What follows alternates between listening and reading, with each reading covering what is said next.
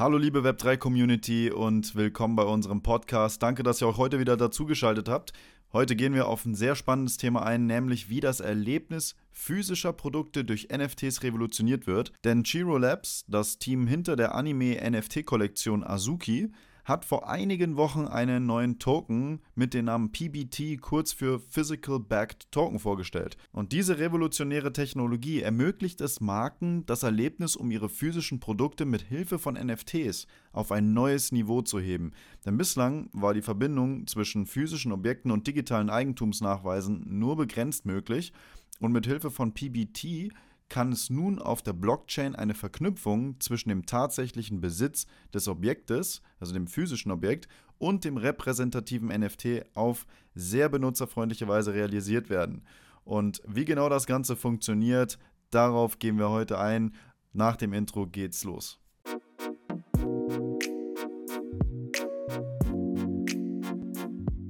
Schauen wir uns doch einmal an, wie das Ganze technisch funktioniert.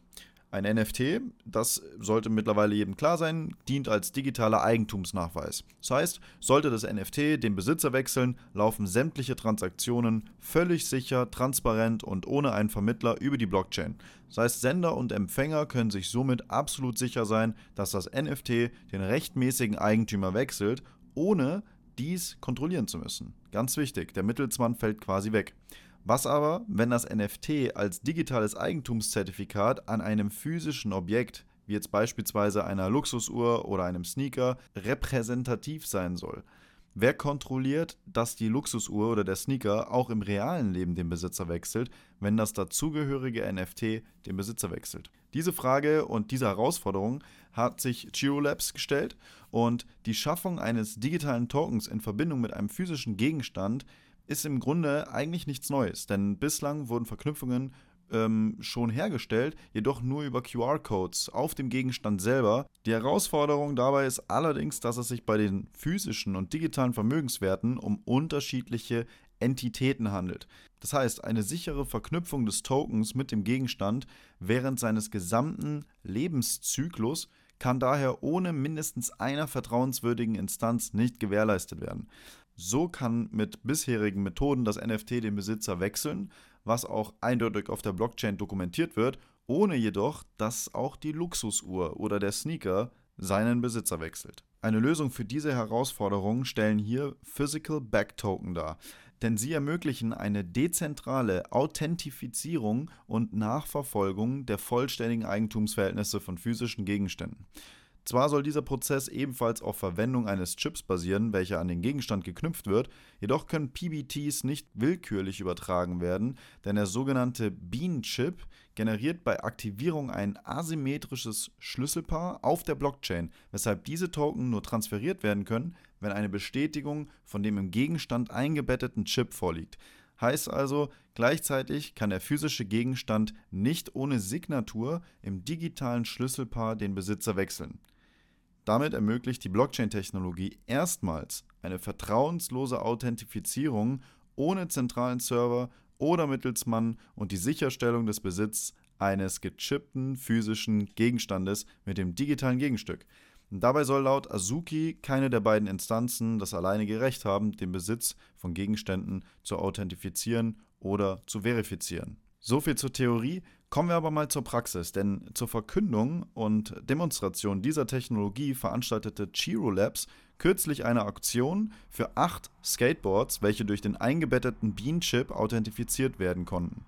Und die Skateboards, welche mit, by the way, 24 karätigem Gold beschichtet sind und knapp 20 Kilo wiegen, also nicht wirklich geeignet, um in den Skatepark zu gehen, brachten 2,5 Millionen Dollar ein. Und wird das Skateboard an einen neuen Besitzer verkauft oder verschenkt, dann kann der nachfolgende Besitzer ganz einfach den Gegenstand, also das Skateboard, scannen, um den Besitz zu verifizieren.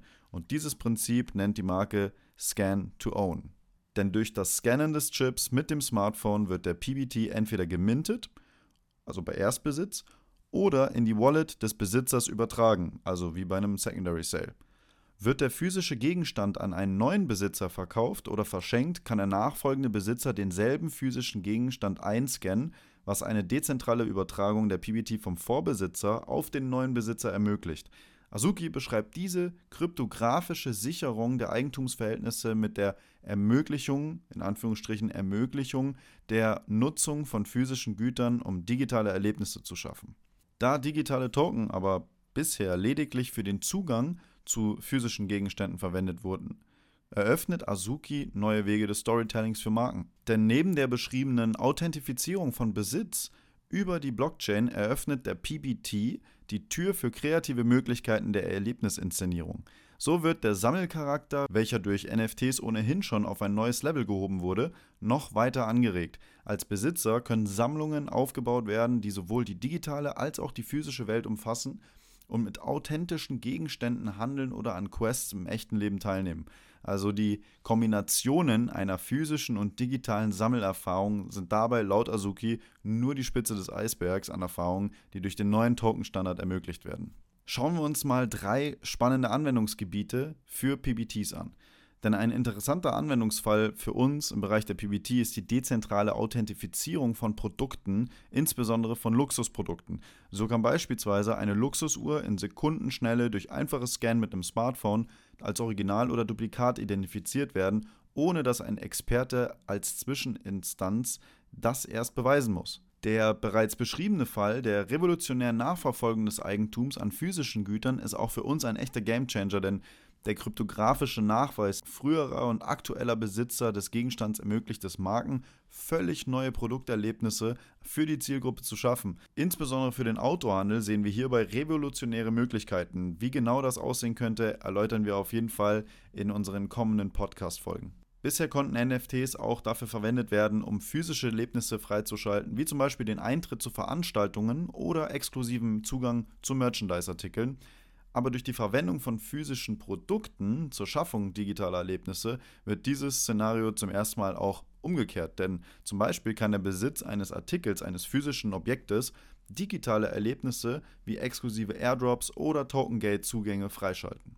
Wenn du jetzt Lust bekommen hast, noch mehr darüber zu erfahren und dir gut vorstellen könntest, so ein PBT mal in dein bestehendes Geschäftsmodell zu integrieren oder dein bestehendes Geschäftsmodell durch so ein NFT-Projekt zu erweitern, dann kontaktiere uns doch gerne über unsere Website www.mint.io und wir freuen uns immer, Unternehmen auf ihrem Weg ins Web 3 unterstützen zu dürfen.